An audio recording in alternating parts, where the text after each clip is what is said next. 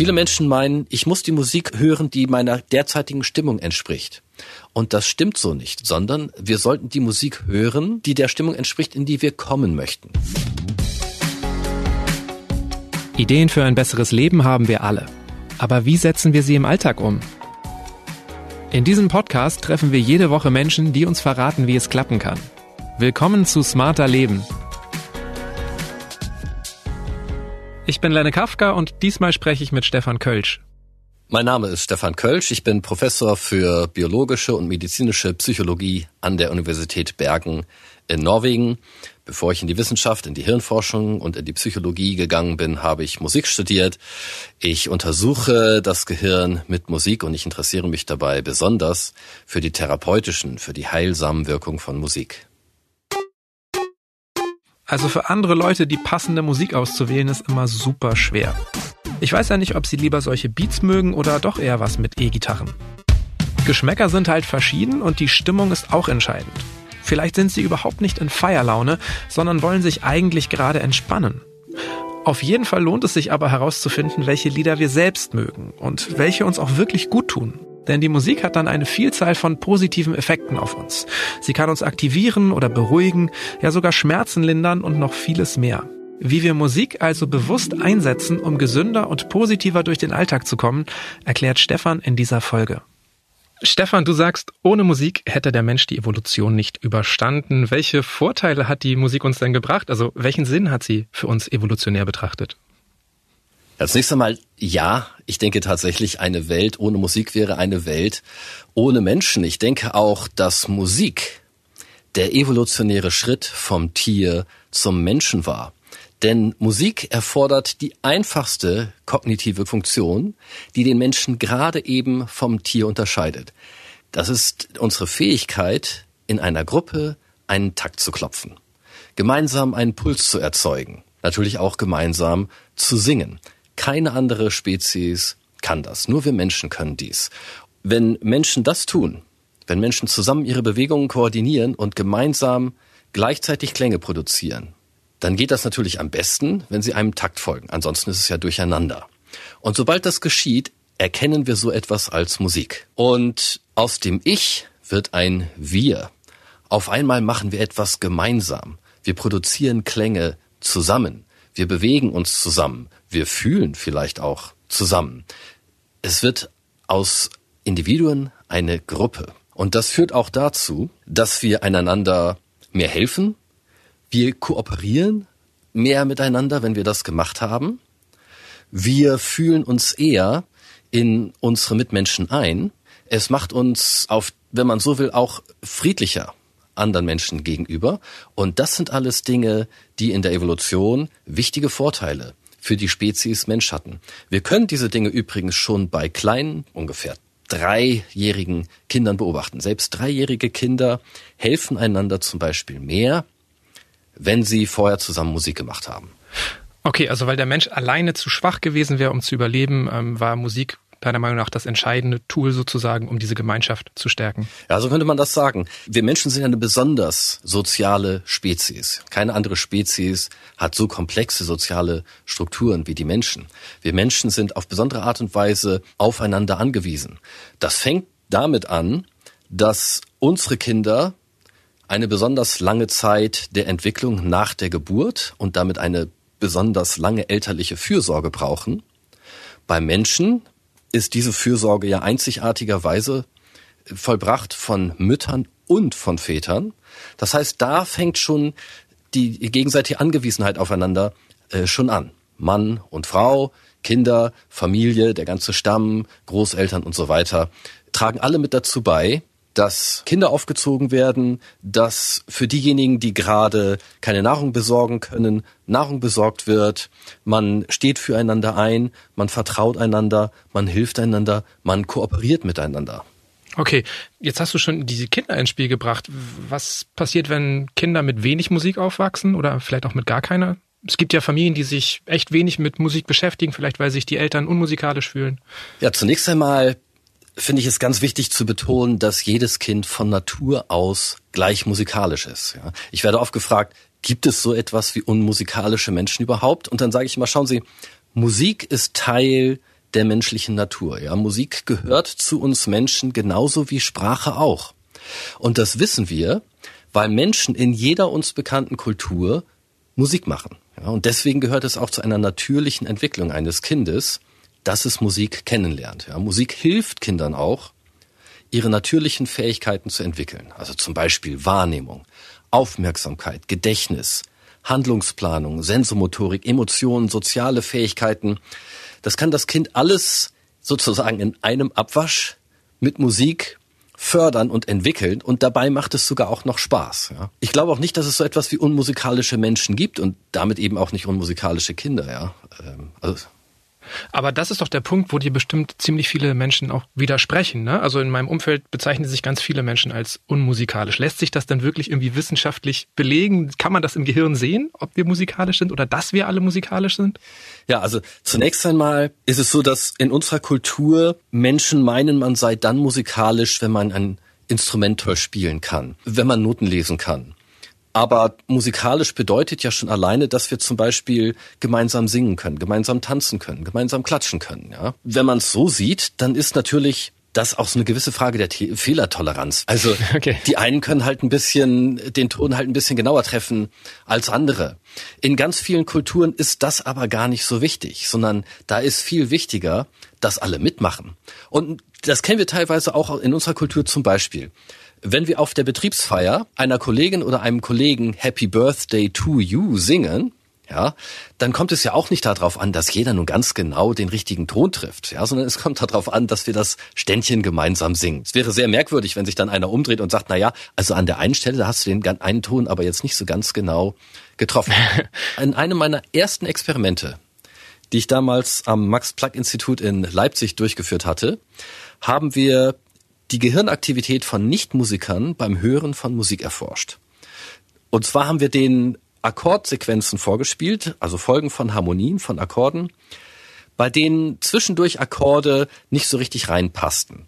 So, und dabei haben wir entdeckt, dass die Gehirne selbst von Nichtmusikern auf diese ungewöhnliche musikalische Grammatik reagieren. Und zwar auf die gleiche Art wie die Gehirne von Musikern. Nur etwas weniger stark. Und nun konnten wir dies ironischerweise selbst bei Personen beobachten, die von sich selber stocksteif behaupteten, dass sie völlig unmusikalisch seien. Das liegt daran, dass wir ein sogenanntes implizites Wissen, heißt das in der Fachsprache, haben, von Musik, von Sprache und von ganz vielen anderen Dingen auch. Das heißt Wissen, von dem wir gar nicht wissen, dass wir dieses Wissen haben. Deswegen ist es so bei Nichtmusikern, sobald die ein paar Jahre Musik gehört haben, haben die ein erstaunlich genaues Wissen von Musik und von musikalischen Regelmäßigkeiten, und zwar ohne, dass ihnen das eigentlich bewusst ist. Aber im Gehirn können wir das nachmessen und sehen.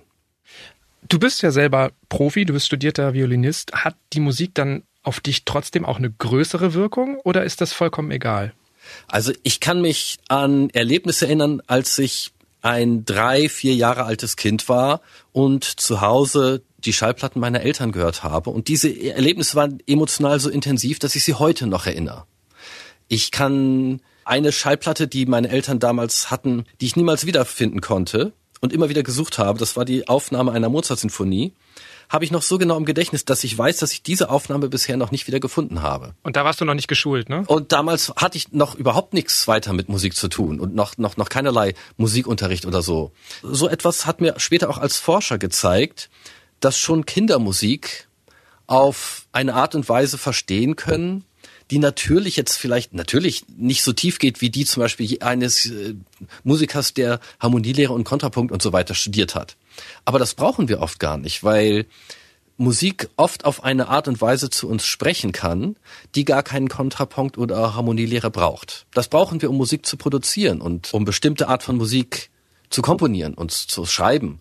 Ja, aber das brauchen wir, glaube ich, nicht, um Musik als sich zu verstehen.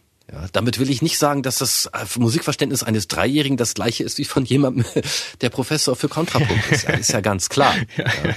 Aber ich will sagen, Sie brauchen nicht Kontrapunkt zu studieren, um Musik auf einer ganz profunden, tiefgehenden Art zu verstehen. Jetzt ist es aber oft so, dass Eltern denken, ah, die Musik, die ist total wichtig, mein Kind soll Blockflöte lernen, mein Kind soll Klavier lernen. Kann sich diese positiven Effekte, können die sich denn auch einstellen, wenn ich als Kind dazu gezwungen werde zu musizieren, obwohl ich das gar nicht möchte?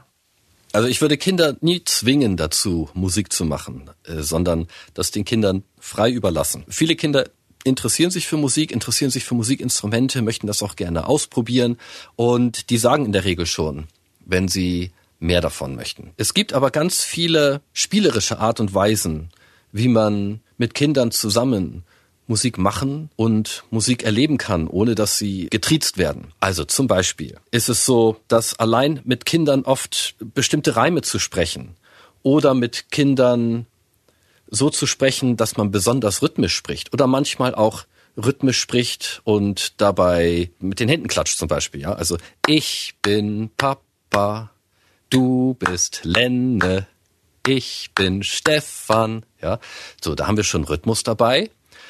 Die Entwicklung eines Taktgefühls der Kinder können wir damit fördern. Das ist schon mal ganz, ganz wichtig für eine normale Sprachentwicklung, denn Kinder, die Schwierigkeiten mit dem Taktgefühl haben, zeigen ganz oft auch Sprachentwicklungsstörungen. Oder andersrum gesagt, bei fast allen Kindern mit Sprachentwicklungsstörungen können wir auch Schwierigkeiten beim Taktgefühl entdecken. Und deswegen, wie gesagt, ein ganz einfacher Tipp, ja, mit Babys öfter mal singen, im Takt sprechen oder auch tanzen, ja. Und angenehmer Nebeneffekt übrigens, gerade wenn man das mit Babys macht, wenn die durch die Musik beruhigt werden, dann beruhigt das eigene Singen die Eltern oft äh, gleich mit. Also das finde ich ganz spannend, dass du sagst. Ich wollte mich auch gerade fragen, wir reden jetzt so viel über Kinder, aber Musik hat ja auch auf Erwachsene einen positiven Effekt und ich finde es ganz erstaunlich, wenn es um einen gesunden Lebensstil geht, dann reden wir über Bewegung, Ernährung, Schlaf, Stressvermeidung. Inwiefern kann auch die Musik einen Teil dazu beitragen, vorbeugend auf unsere Gesundheit einzuwirken? Ja, also Zunächst einmal das, was du gerade gesagt hast, sind alles Dinge, die wir mit Musik zum Beispiel unterstützen können. Ja, also du hast Bewegung, Schlaf genannt, Ernährung wenn es um die Bewegung geht, können wir Musik nutzen, um uns zu Sport zum Beispiel zu motivieren oder auch beim Sport durchzuhalten. Wenn du mal auf YouTube guckst, gibt es ja ganz, ganz viele Musikzusammenschnitte mit einer bestimmten Zahl von Beats per Minute. Und zwar deswegen, weil die von den Leuten gebraucht wird, um genau in diesem Takt Sport zu machen. Wir können mit Musik uns dazu motivieren, überhaupt erstmal anfangen, Sport zu machen. Ja, wenn wir ein besonders ermutigend klingendes Stück zum Beispiel auflegen, ja, und uns am Tag davor schon geplant haben, so morgen um drei Uhr und dann mache ich die Musik an und dann nehme ich die Sporttasche und gehe los, ja, fällt es mit Musik gleich viel leichter beim Einschlafen genauso. Wir können uns durch Musik ja nicht nur aktivieren, sondern wir können uns durch Musik auch beruhigen. Wir können uns durch Musik runterbringen, wir können durch Musik unsere negativen Gedanken schleifen, abstellen und dadurch unseren Geist zur Ruhe kommen lassen, uns durch, mit Musik besonders gut auch entspannen und das hilft uns dann auch beim Einschlafen zum Beispiel. Wie könnte das zum Beispiel beim Einschlafen genau funktionieren? Muss es dann immer die Meditationsmusik sein? Nee, das muss nicht unbedingt Meditationsmusik sein. Es geht aber bei mir mit Meditationsmusik tatsächlich auch besonders gut. Muss es aber nicht. Wichtig ist natürlich, dass es Musik ist, die wir als beruhigend empfinden. Das ist typischerweise recht langsame Musik. Das ist typischerweise Musik, die nicht besonders energetisch ist, die wir nicht als besonders jetzt triumphal oder heroisch oder so empfinden. Dann hattest du Ernährung genannt. Musik kann uns helfen, schlechte Ernährungsgewohnheiten zu überwinden. Eine schlechte Ernährungsgewohnheit ist der Konsum von Süßigkeiten. Und wenn wir unsere Zuckersucht überwinden wollen, wie jede andere Sucht auch, ja, Alkohol etc. pp., können wir Musik zum Beispiel dafür nutzen, um unsere Gedanken, wenn sie sich gerade um Süßigkeiten drehen und wenn man gerade sozusagen den Schokoladenjeeper oder so etwas hat, mit Musik auf andere Dinge zu bringen. Uns also mit Musik von solchen Gedanken um das Suchtobjekt ablenken. Ja. Okay, aber wie funktioniert das ganz genau? Weil ich kriege jetzt meistens ehrlich gesagt ein Süßigkeiten Jipper abends auf der Couch, so langer Arbeitstag, dann gucke ich mir vielleicht einen Film an, will Fruchtgummis Schokolade haben, da kann ich jetzt nicht einfach anfangen zu singen. Nee, zunächst einmal ist natürlich wichtig, dass du Alternativen hast, die gesund sind, ja. Also zum Beispiel so kleine Knackmöhren, die man so als Snack essen kann, ja, Früchte, damit man nicht auf die Schokoladenriegel und so weiter zurückgreifen muss. So, und dann ist es wichtig, seine Gedanken eben nicht andauernd auf die Schokoladenriegel wieder kommen zu lassen.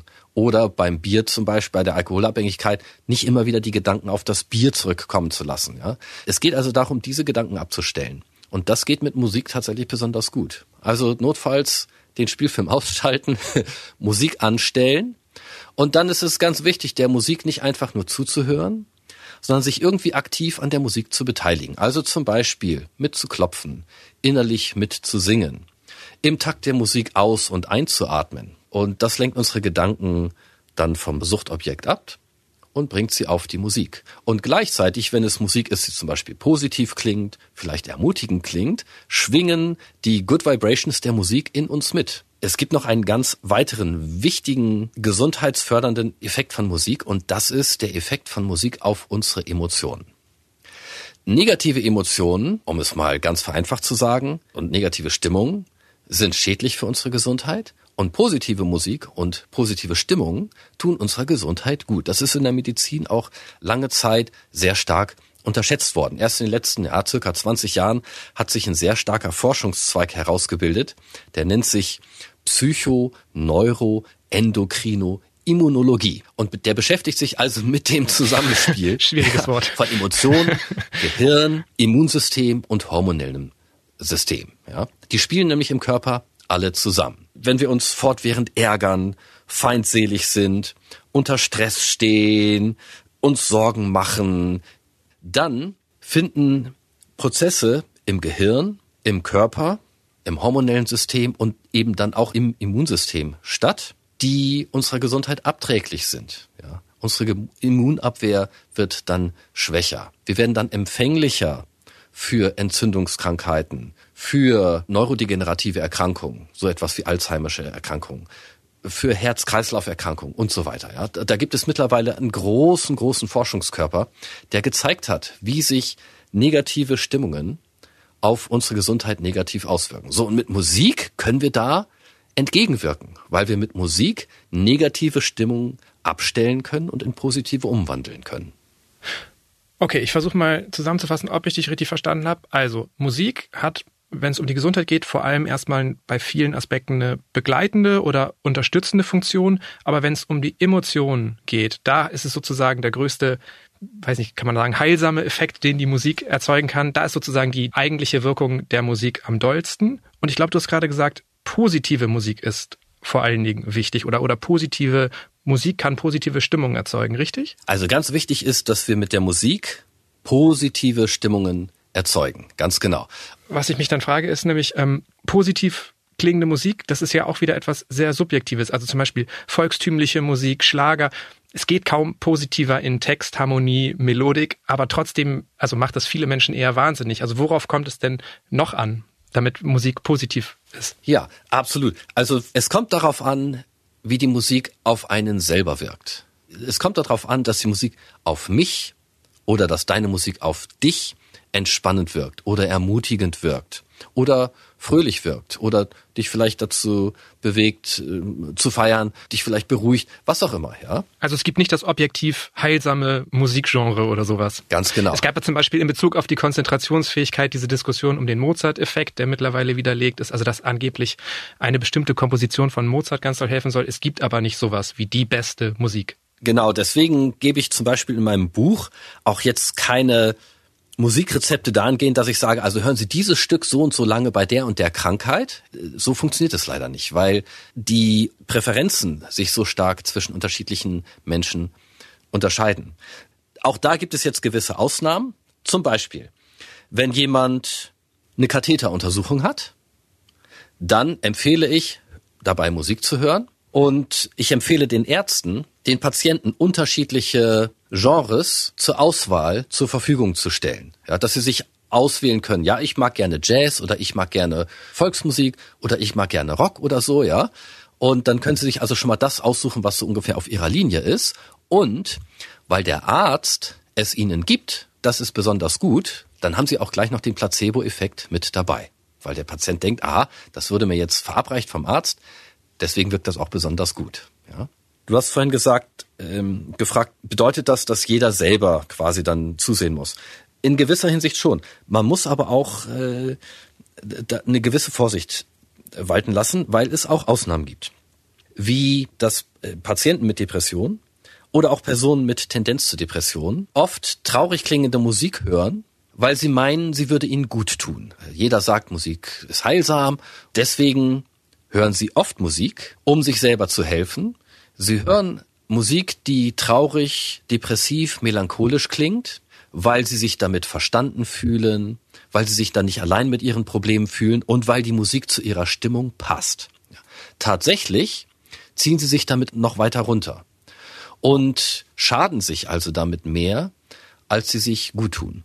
Und was dem zugrunde liegt, ist ein fundamentaler Irrtum, den ganz viele Menschen haben, wenn es zu den heilsamen Effekten von Musik kommt. Viele Menschen meinen, ich muss die Musik hören, die meiner derzeitigen Stimmung entspricht.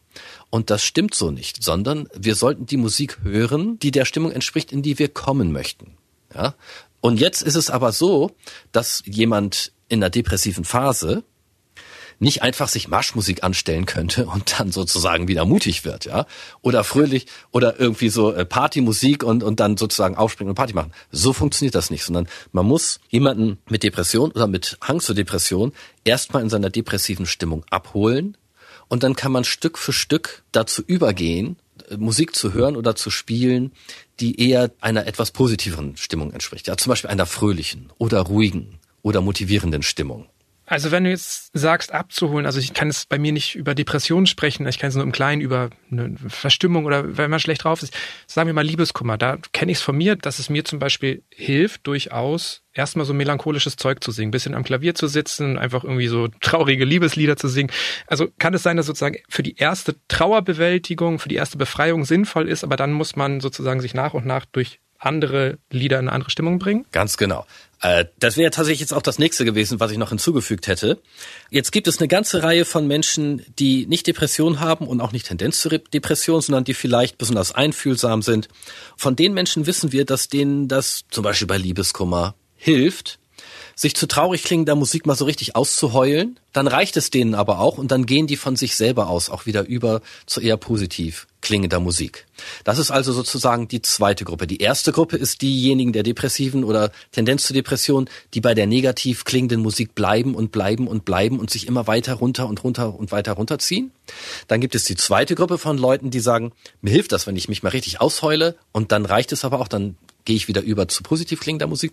Und dann gibt es die dritte Gruppe von Leuten, die sagen, ich brauche das eigentlich nicht, äh, mich erstmal auszuheulen. Mir hilft es am besten, wenn ich direkt übergehe zu positiv klingender Musik, ermutigend klingender Musik, beruhigend klingender Musik und sozusagen direkt von dort aus starten. Also ich kenne auch Menschen, die ihre Trauer wegtanzen wollen zum Beispiel. Ne? Das wäre ja dann wahrscheinlich so eine Gruppe. Genau, gibt es auch. Bei mir ist es meistens äh, ehrlich gesagt so, dass ich, wenn ich meine negativen Gedankenschleifen oder meine negativen Stimmungen oder meine negativen Emotionen erkenne, dass ich persönlich dann am liebsten direkt sozusagen in die positiven Dinge reinsteige. Ja, das ist äh, von Person zu Person unterschiedlich und jeder kann selber sehen, wie es bei ihm oder bei ihr am besten funktioniert. Wichtig ist für die Menschen mit Depression oder Tendenz zur Depression nicht bei der negativen Musik bleiben. Machen Sie sich doch in einer Phase Ihres Lebens, in der es Ihnen gut geht, in der Sie sich nicht im Tief befinden, eine Playliste von Stücken, die mit einem Stück anfängt, das genau nach der Stimmung klingt, in der sie sich normalerweise in ihrem Tief befinden, ja, und dann Stück für Stück übergehen zu Musik, die sich anhört wie die Stimmung, in die ihr reinkommen wollt, ja. Und dann kann man nämlich in der Phase, wo man merkt, oha, da bahnt sich wieder was an, kann man diese Playlist benutzen, um sich selber mit Musik dann aus dem Tief auch wieder rauszuholen. Auch dabei ist es ganz wichtig, der Musik nicht einfach nur zuzuhören, sondern sich aktiv irgendwie an der Musik zu beteiligen. Sobald man merkt, meine Gedanken sind wieder bei diesen Sorgen, bei dieser Selbstzerfleischung, bei dieser Selbstanschuldigung oder was es auch immer ist, ja, sich zu sagen, aha, Professor Kölsch hat gesagt, in dieser Situation sofort die Gedanken wieder auf die Musik zurücklenken. Tun Sie das, probieren Sie das, ja. Sie dürfen das und dann sind Sie mit Ihren Gedanken bei der Musik. Die Good Vibrations der Musik können sich in Ihnen entfalten und dann geht es Ihnen besser. Je öfter wir das tun, desto leichter wird das. Und jedes Mal, wenn wir das schaffen, negative Gedankenschleifen abzustellen, jedes Mal, wenn wir das schaffen, statt unserer negativen Stimmung positive Musik anzustellen und uns darauf zu konzentrieren, erringen wir einen der größten Erfolge, die wir im Leben überhaupt erringen können. Wenn du jetzt von so einem Playlist sprichst, also die man sich extra dafür baut, ähm, können die sich nicht auch abnutzen? Und äh, falls ja, wie verhindere ich das? Weil ich denke jetzt gerade an, du hast zum Beispiel schon erwähnt, Operationen. Ich hatte mal den Fall, dass ich eigentlich nur so eine kleine ambulante OP hatte und dann bin ich in den Raum reingekommen, dann lief da schon so Meditationsmusik Und in dem Moment dachte ich, ah, wird vielleicht doch schlimmer als gedacht. Also das hat mich eigentlich eher nervös gemacht als beruhigt, weil das so, ja, weil ich irgendwie dachte, ah, da hat doch jemand sich ganz bewusst überlegt, diese Musik soll jetzt äh, den Lennon in eine andere Stimmung bringen.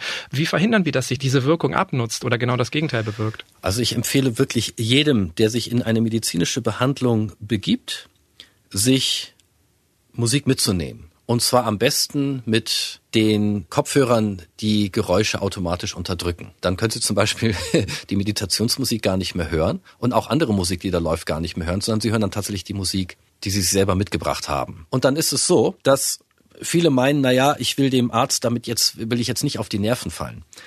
Ärzte sind aber in der Regel froh, wenn die Leute sich Musik mitbringen. Das hat sich mittlerweile bei den Ärzten ja rumgesprochen, dass Musik die Patienten beruhigt, dass Musik hilft, dass die Patienten weniger Angstsymptome haben, weniger Sorgen, ja, weniger schwitzen, weniger aufgeregt sind, weniger verkrampft sind und so weiter, ja. In der Regel sind Ärzte froh darüber, wenn sich die Leute die Musik mitbringen, weil sie dann wissen, aha, die sind weniger gestresst, ja. Was ich echt erstaunlich finde, es heißt ja auch, Musik kann helfen, Schmerzen zu lindern. Könnte Musik auch wirklich helfen, eine Betäubung zu ersetzen? Nee. Also ich selber habe Studien dazu durchgeführt. Wir haben jetzt auch jetzt gerade wieder gefunden, dass Musik Schmerzen besonders stark reduziert, wenn wir uns auch hier zur Musik beteiligen. Also zum Beispiel beim Zahnarzt, wenn Musik im Hintergrund läuft oder wenn man sich Musik mitgebracht hat. Nicht nur die Musik passiv im Hintergrund spielen lassen, sondern auch hier. Sie können ja zum Beispiel mit den Fußspitzen oder mit den Handspitzen den Takt mitklopfen. Oder auch hier mit der Musik ausatmen und einatmen zum Beispiel, ja. Wenn wir das tun, dann ist der schmerzreduzierende Effekt von Musik besonders stark. Und tatsächlich sind die schmerzreduzierenden Effekte von Musik einer der best etablierten Befunde in der Musikmedizin. Aber alle Studien, bis auf die, die wir jetzt durchgeführt haben, wo sich die Leute tatsächlich mal an der Musik beteiligen, haben die Studien nur so durchgeführt, dass der Musik einfach passiv zugehört wurde. Und in den ganzen Studien ist es so, dass der schmerzreduzierende Effekt von Musik nicht so stark ist, wie er eben eigentlich tatsächlich sein könnte. So. Aber selbst wenn wir zur Musik klopfen, ist der Effekt natürlich nicht so stark, wie zum Beispiel von der Spritze. Ja. Und deswegen ist es so, wenn ich beim Zahnarzt bin und ich habe fast immer Musik dabei und der Zahnarzt mir sagt, oh, also äh, wir müssen das jetzt auswechseln und das tut dann ein bisschen mehr weh.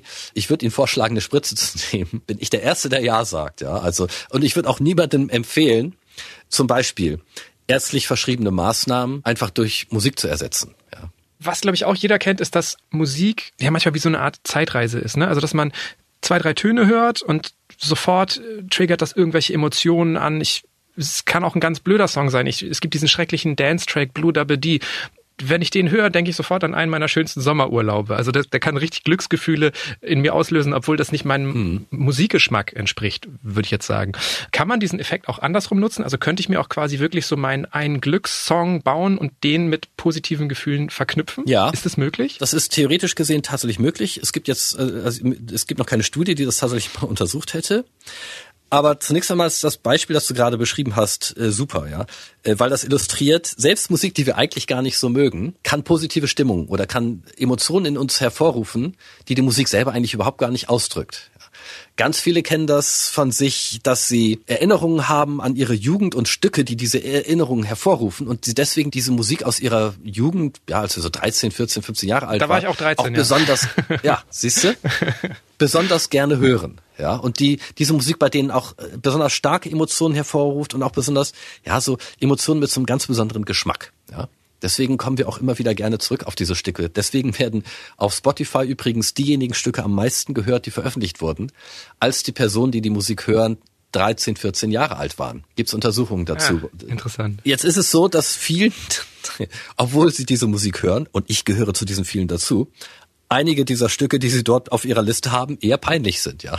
Das Thema Guilty Pleasures. Und genauso ist es möglich, dass wir uns sozusagen diese Glücksmusik selber basteln, indem wir zum Beispiel jedes Mal, wenn wir wissen, dass wir ein besonders angenehmes Erlebnis haben werden, äh, diese Musik auflegen. Und dann es später im Laufe der Zeit auch so ist, dass diese Musik dann tatsächlich durch etwas, was wir in der psychologischen Forschung konditioniertes Lernen nennen, das dann auch wieder hervorruft. Aber vielleicht ist es viel wichtiger, sagen wir mal, einfach die Musik, die wir sowieso schon haben und die sowieso schon Erinnerungen in uns hervorruft, wenn wir die einfach weiter nutzen. Einen Musiktresor sich anzulegen, in denen man zum Beispiel solche Musik auch reinlegt, die besonders positive Erinnerungen und damit eben auch besonders positive Stimmungen in einem hervorrufen kann.